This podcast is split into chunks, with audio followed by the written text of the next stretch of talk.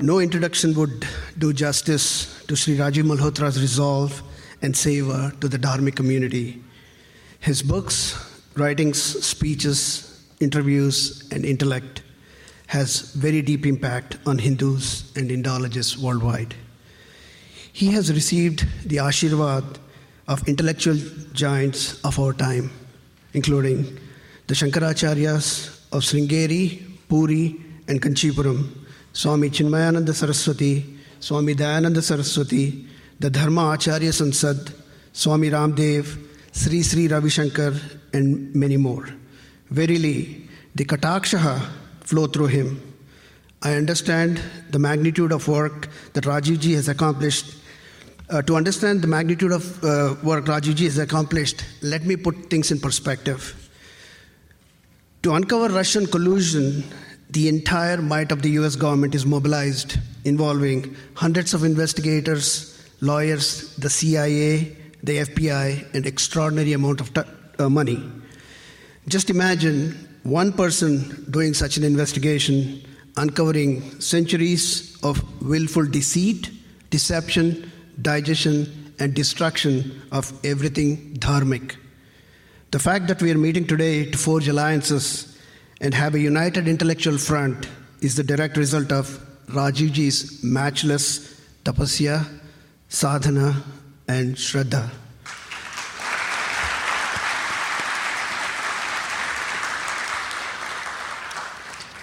In my opinion, introducing Rajivji is like to introduce one's own parents, grandparents, Diksha Guru, Siksha Guru, a debate coach, all rolled into one. For three decades, Rajivji has done fundamental research, invented countless tools, developed terms and strategies, and roadmaps to navigate what he terms the intellectual Kurukshetra. For example, the terms he introduced have found their way into the lexicon as more and more Dharmic historians try to find their voice to protest cultural genocide. Terms such as digestion, U turn theory, intellectual colonization, history centrism, poison pills, Hindu phobia, and intellectual kshatriyata. Everything he, that he has done is for the greater good of the worldwide dharmic community. His message is simple be bold and hold your own. Rajivji's books and writings are crisp and lucid. His seminal book, Being Different, is a combination of brilliant intellect and pure wisdom. Every page can be verbally weaponized and can be used in any intellectual debate. Rajivji's goal is to create a level playing field his book, Battle for Sanskrit, rattled the ivory towers of the Ivy Leagues of the world, exposing academic dishonesty, stunning duplicity. Um, exposing these is time consuming, challenging, and very expensive. More than 3 million people worldwide follow Rajivji on Facebook. Our goal is to double that in 18 months. Using Facebook and YouTube, Rajivji has bypassed the gatekeepers to reach the intellectually hungry like all of us. He's the most popular author in India, barring cricket and Bollywood celebrity authors.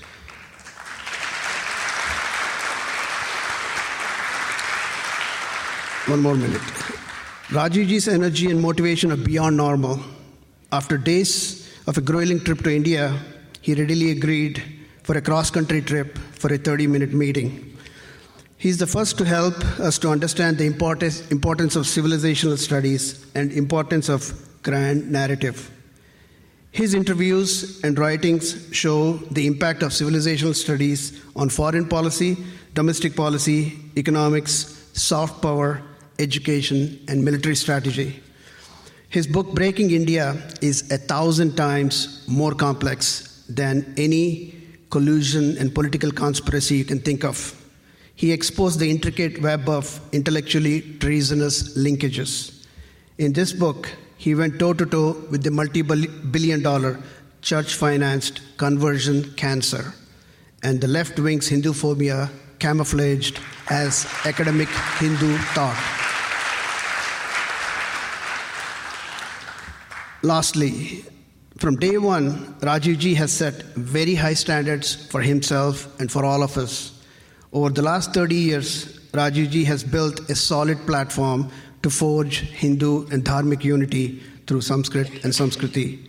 It is time we accelerate building consensus, bridging coalitions, and double our efforts. We must seize this great opportunity and support and complement the work he's been doing. Thank you, and it's join me to introduce, uh, invite Rajivji to the stage.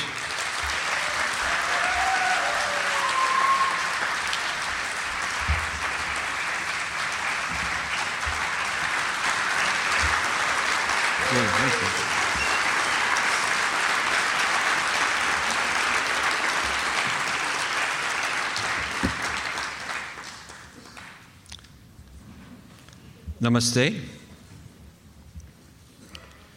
With uh, Raj's introduction, now I'll have even more enemies. But I'm so delighted I have friends like Dr. Swami to defend me also. and all of you, and all of you. One of all the things he said, the one point I will say that I, I, agree with is that um, until two years ago, I must say, I always had this vulnerability that if I'm attacked, I won't get a chance to give my point of view because they'll block me. Media won't let me give my point of view, and this one sided thing goes viral, and then, you know, what do you do? But since we successfully got into social media, particularly Facebook is what I'm focusing on, I think we've reached a critical mass where, quite honestly, for the first time, I'm just not worried, bothered, afraid what they say because we can hit right back.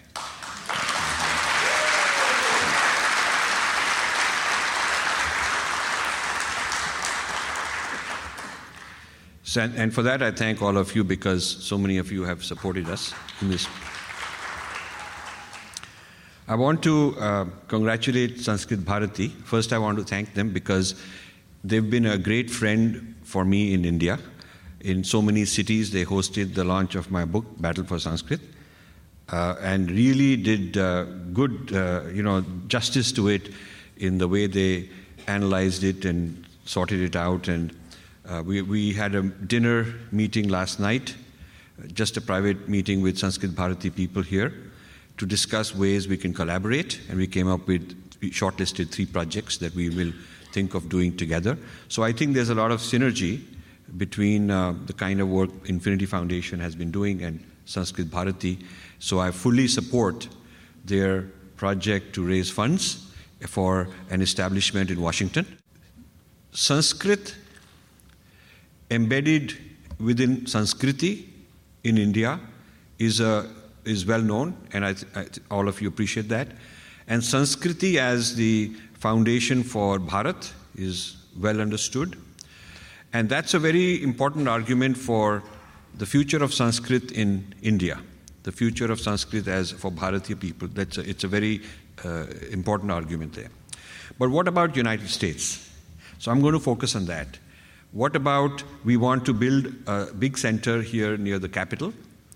And so, how is it part of America is the issue. Now, the US is a nation of hyphenated identities. If you study the history of America, it's the history of immigration, and the history of immigration is the history of how different immigrants come and they hyphenate and become Americans. So we have Irish Americans, Italian Americans, African Americans, Hispanic Americans, Chinese Americans, Indian Americans, etc., etc., Jewish Americans, Muslim Americans. So people bring their identity and they're also American at the same time. It's a very unique kind of an American phenomenon. Europe hasn't discovered that. They are still experimenting, they haven't figured it out. So in the United States, there is nothing wrong if you are also a Bharatiya. There is absolutely no, no nothing un American about it, and you must understand this process very well. A, an important education that our people, our leaders need is on the history of American identity formation. In fact, I have a manuscript about 500 pages I haven't published, but I, I finished writing it 15 years ago and just put it aside. I need to tidy it up, and it's one of my unfinished books. And it's on the history of American identity formation and what Indians and Hindus can learn from it. There are a lot of resources built into American history and the American legal system and American culture where we can plug in and be able to get benefits out of it. For instance, there are things called historical societies. You can become a historical society and there are benefits for that. There are financial benefits for that. So I w- I don't want to go into too much detail on that aspect, but I, you can talk to me later on and I'll be happy to share with you. I want to talk about how all of that can benefit Sanskrit Bharati.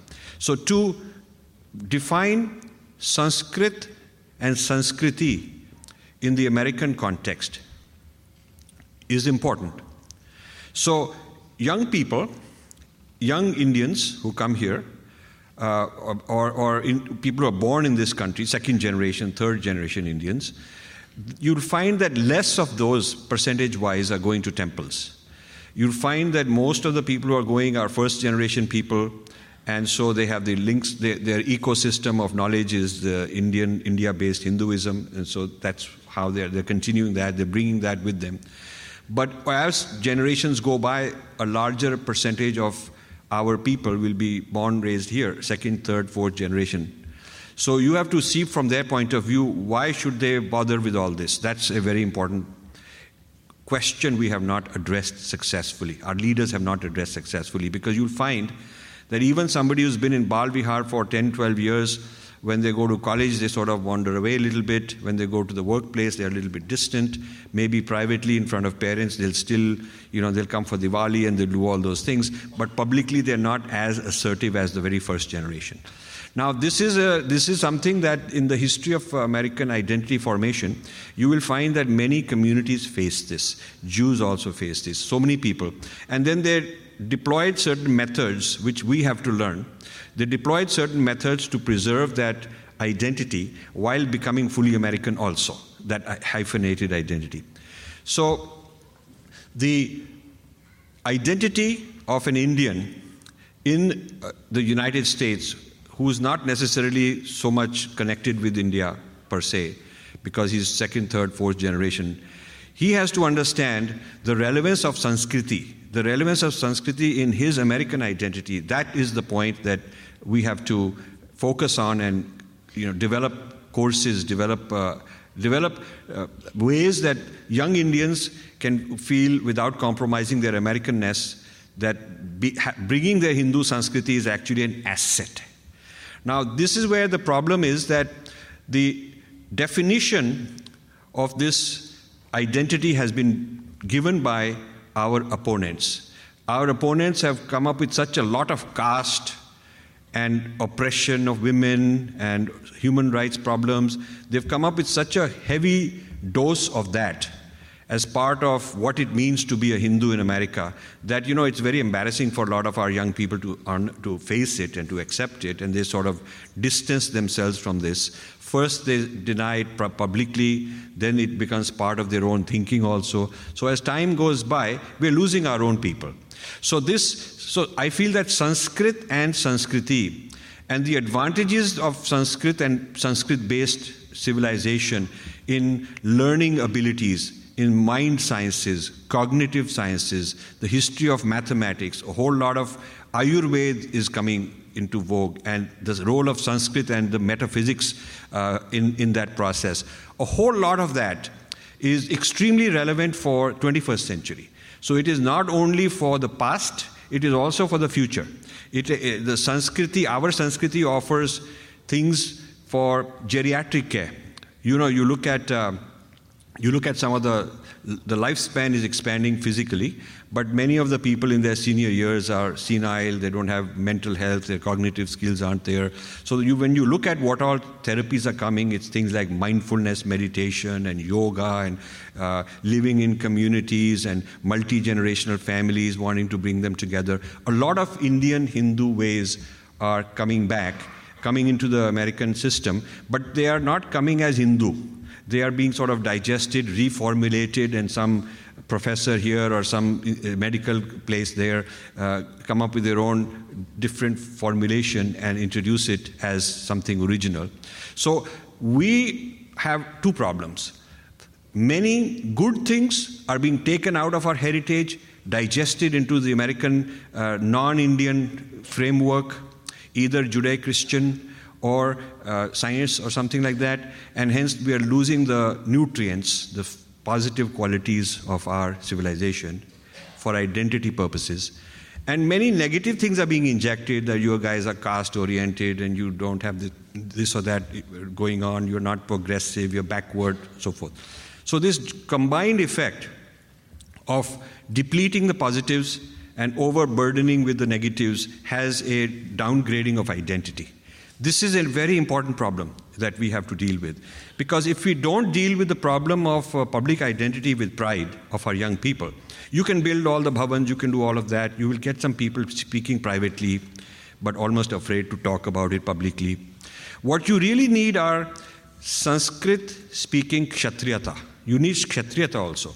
Sanskrit not only for the so-called old, the, the, traditional idea of a Brahmin job description where you do use it for pujas and you use it for mantra and so on, that is very, very important. But also Sanskrit in terms of your logic to debate, to argue, your, your cognitive skill, your intellectual skill, that kind of a Sanskrit excellence, the excellence that Sanskrit brings is also very important for us to uh, promote. And uh, I'm hoping that Sanskrit Bharati will, beyond just teaching spoken Sanskrit and getting into the study of Shastras, also lead the way at some point when it has the resources, lead the way in developing new smritis for this time and place. We need new smritis. And Manu himself says that you've got to write new smritis for every time and context and place. So we need American smritis. We need we need to Sanskritize the United States, in a sense, is what I'm saying.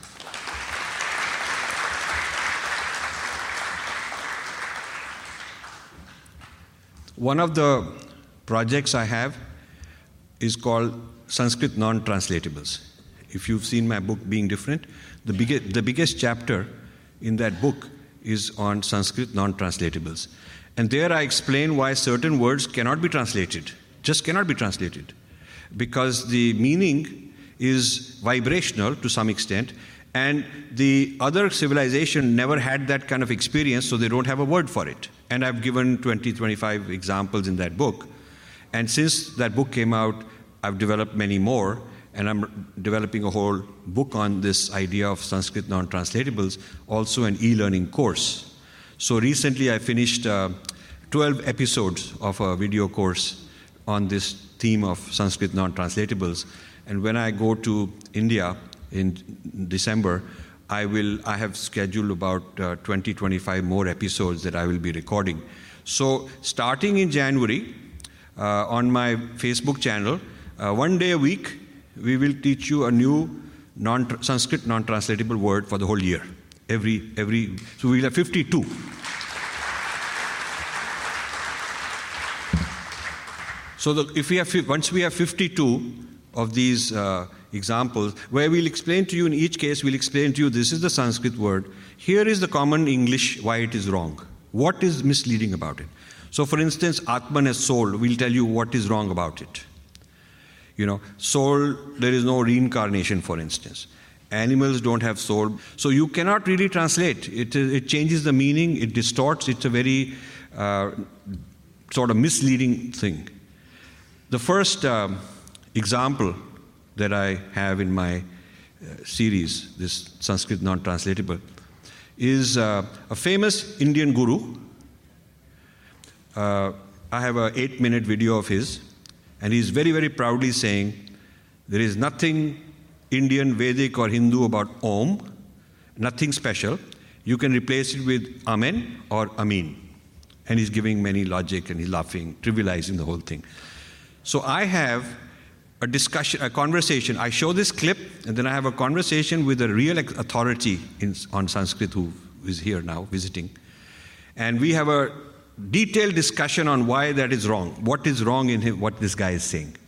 And that's how we're going to explain every single word. We'll give you, an, we'll give you what the wrong translations are, why they are harmful, why they are dangerous, why they are just not correct, how to argue back, how to defend your position. So every week you'll be learning one new Sanskrit word which is non translatable, which is popularly translated but incorrectly, teach you how to use it correctly.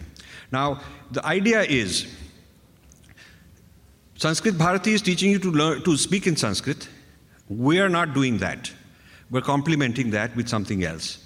We're saying those who speak in English speak in English, but introduce these Sanskrit words in your vocabulary.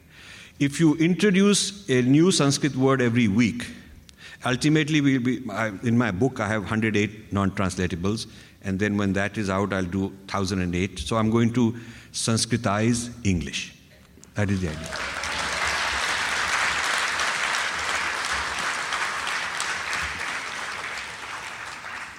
And then there's another project which is on the history of English etymology. A large percent of English words are originally from Sanskrit anyway. This is also an interesting fact. Dr. Swami mentioned statistics for Indian languages, but through Latin, a large amount of vocabulary from Sanskrit entered the English language some important words also. So we need to go back and see that the digest Sanskrit has been digested into Latin and through that into the European languages long time back, and we want to identify that. We want to identify those, and we want to then reclaim the Sanskrit words, the Sanskrit roots, with proper meaning and proper context. And in doing so, we are Sanskritizing the English language.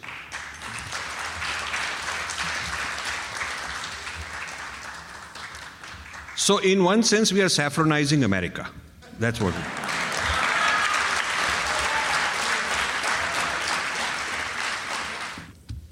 If you teach these things to the youth, then there's pride. There's really a lot of pride. Most of the people I address are, in, are college students, young people. And many of them come to me and say, We can't understand our heritage as taught by parents and grandparents.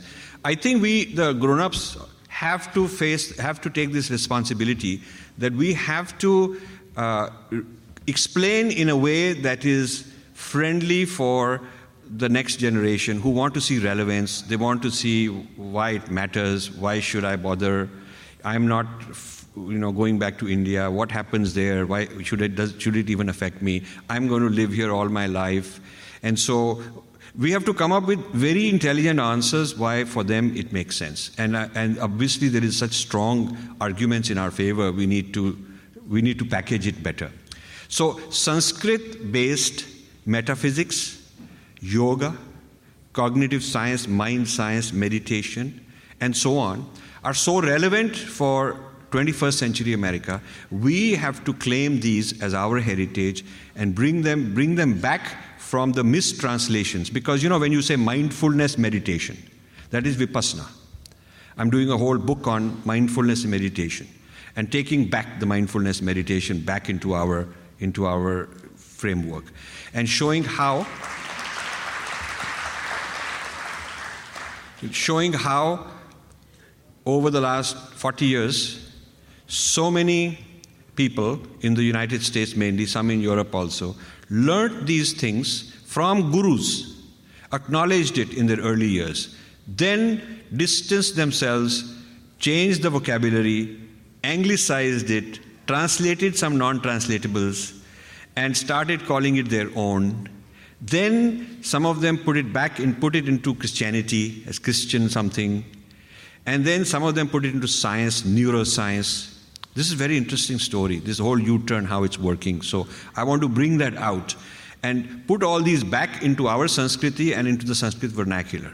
So once you do that, you know, then, then our young people don't have to be embarrassed that we are, you know, we are different. Then we have to be very proud that we are bringing so many assets and so much knowledge uh, into, in, into this culture. My, uh, about um, 20, 25 years ago, uh, when there was a friendly governor in New Jersey, I think it was less than that, it was maybe 15, 20 years ago. There was a very friendly, Hindu friendly governor in New Jersey who then left. And uh, he uh, wanted to, uh, you know, bring our knowledge, bring our ideas out. So I was called quite often to discuss before school teachers and before, you know, people in general in New Jersey on our heritage and India and all that. Quite often there would be a huge room full of educators, American school teachers. And often I would start by asking the question why you asked me to come and teach about India to the American students. Why should American students want to learn about India? Please tell me. And there would be just silence. This is like around 2000, maybe late 90s. And what I would ask, okay, now give me what is what is the presence of India in the American uh, life or American history? Uh, somebody would ra- raise a hand and say, I, I have seen a hookah. That, that is the idea. Yeah, this is the idea. This is some kind of weird, you know, exotic thing. Then I would start by saying, you know, when you teach America, you start with Columbus. So why was he landing here? Where, what was he doing? Where was he landing? Where was he going? Why was he trying to do all this? So he was looking for India. And they would think it's okay, it's just incidental. I said, no, no, it's not incidental. The trade with India was so important for the Europeans. They were all their high value goods for the elite and their medicines, their textiles, lot of agriculture, steel, all of this was Indian stuff that used to come, and for a long, long time. But when the Muslims blockaded, the Ottoman Empire blockaded, they took the territory between Asia and Europe, and they blockaded that. Then these goods were not able to transmit. They had to go through Muslims, traders who could block it, not give it, mark it up 20 times, whatever. So to find a sea route which would bypass the land route controlled by the Muslims, was very, very important. And the Queen of Spain was like a venture capitalist in those days, funding journeys to go looking this way, looking that way.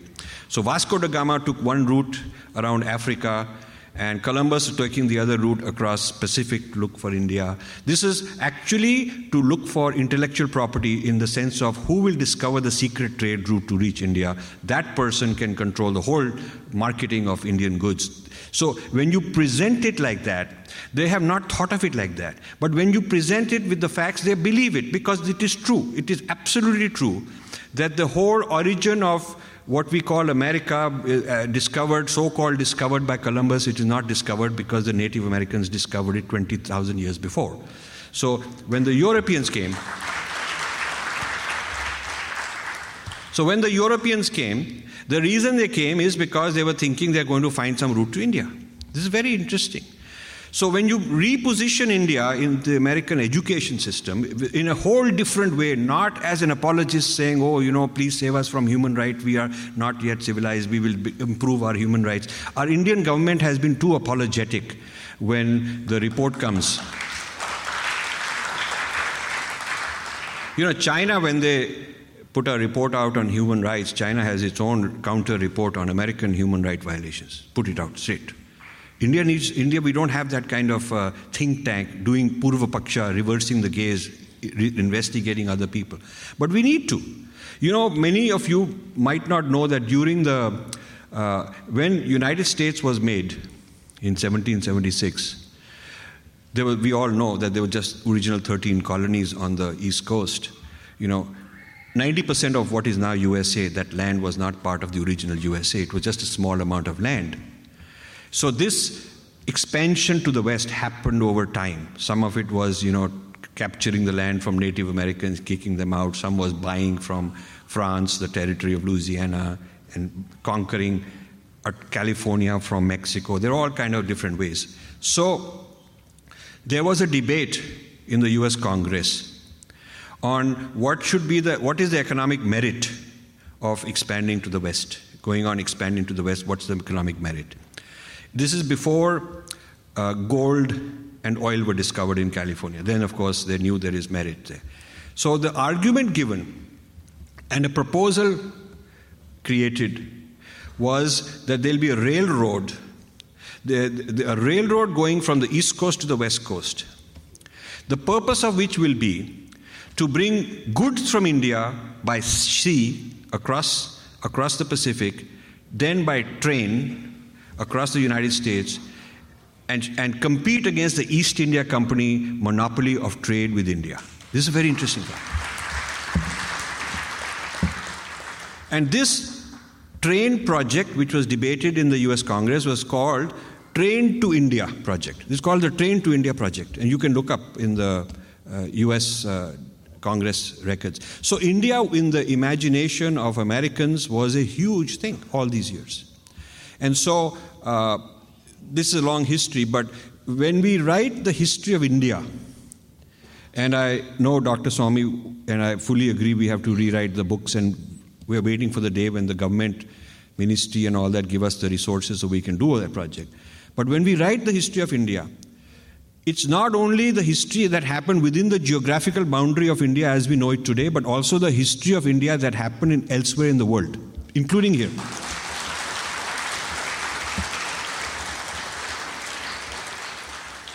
You know, when, in England, when they teach you the history of England, they teach the history of the British Empire, what the British were doing elsewhere. That's part of British history. They're so proud of it. What they were doing in South Africa, in India, in Nigeria, this, they, all these kind of places, in Australia.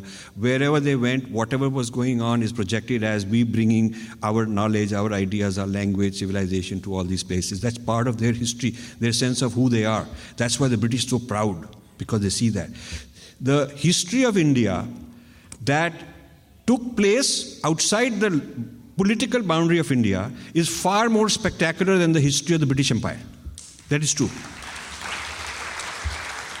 You will, you will find that in the Southeast Asian countries, Japan, China, Mongolia, Middle East countries, the whole transmission of so much knowledge through the Arabs, Europe, and so forth. This is a huge history of India. So India is a, uh, is a in the, in the history of civilizations, world civilizations, India has to be repositioned not only as sort of India, the political entity today, but also Bharatiya civilization as something which is global. This is so when you think big like that, and when you start repositioning things in that way, you can bring the young people on board and then you can convince them that this whole Bharatiya concept and its role in world history in the past and in the, the future potential, all of that is based on our Sanskriti, and the role of Sanskrit in that is very powerful. So, this is the way I would hope that Sanskrit Bharati can kind of reimagine, reimagining Sanskrit and Sanskriti for the American context. That would be a brilliant thing that. Uh, they are the ones who could, who could do. Uh, I will conclude with that and just hope that uh, this collaboration, which we started talking about last night, is, a, is an ongoing one that we continue.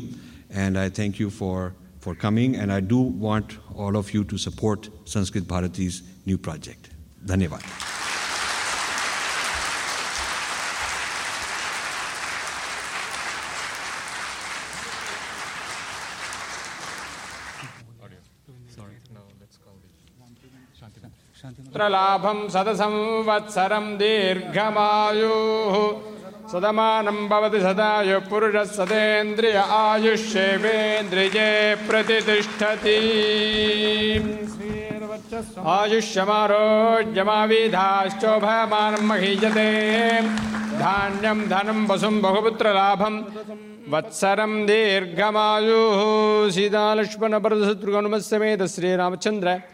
भक्ताञ्जनेय Swami Prasad फल Siddhirastu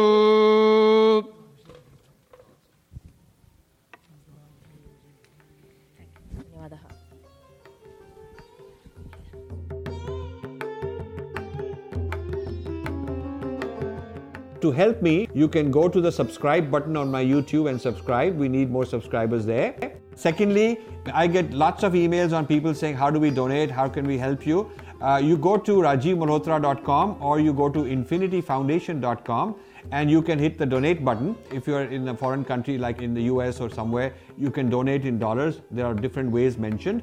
If you want to donate in rupees, there is a column called uh, Infinity Foundation India and you click that, and there are instructions on how you can donate in India.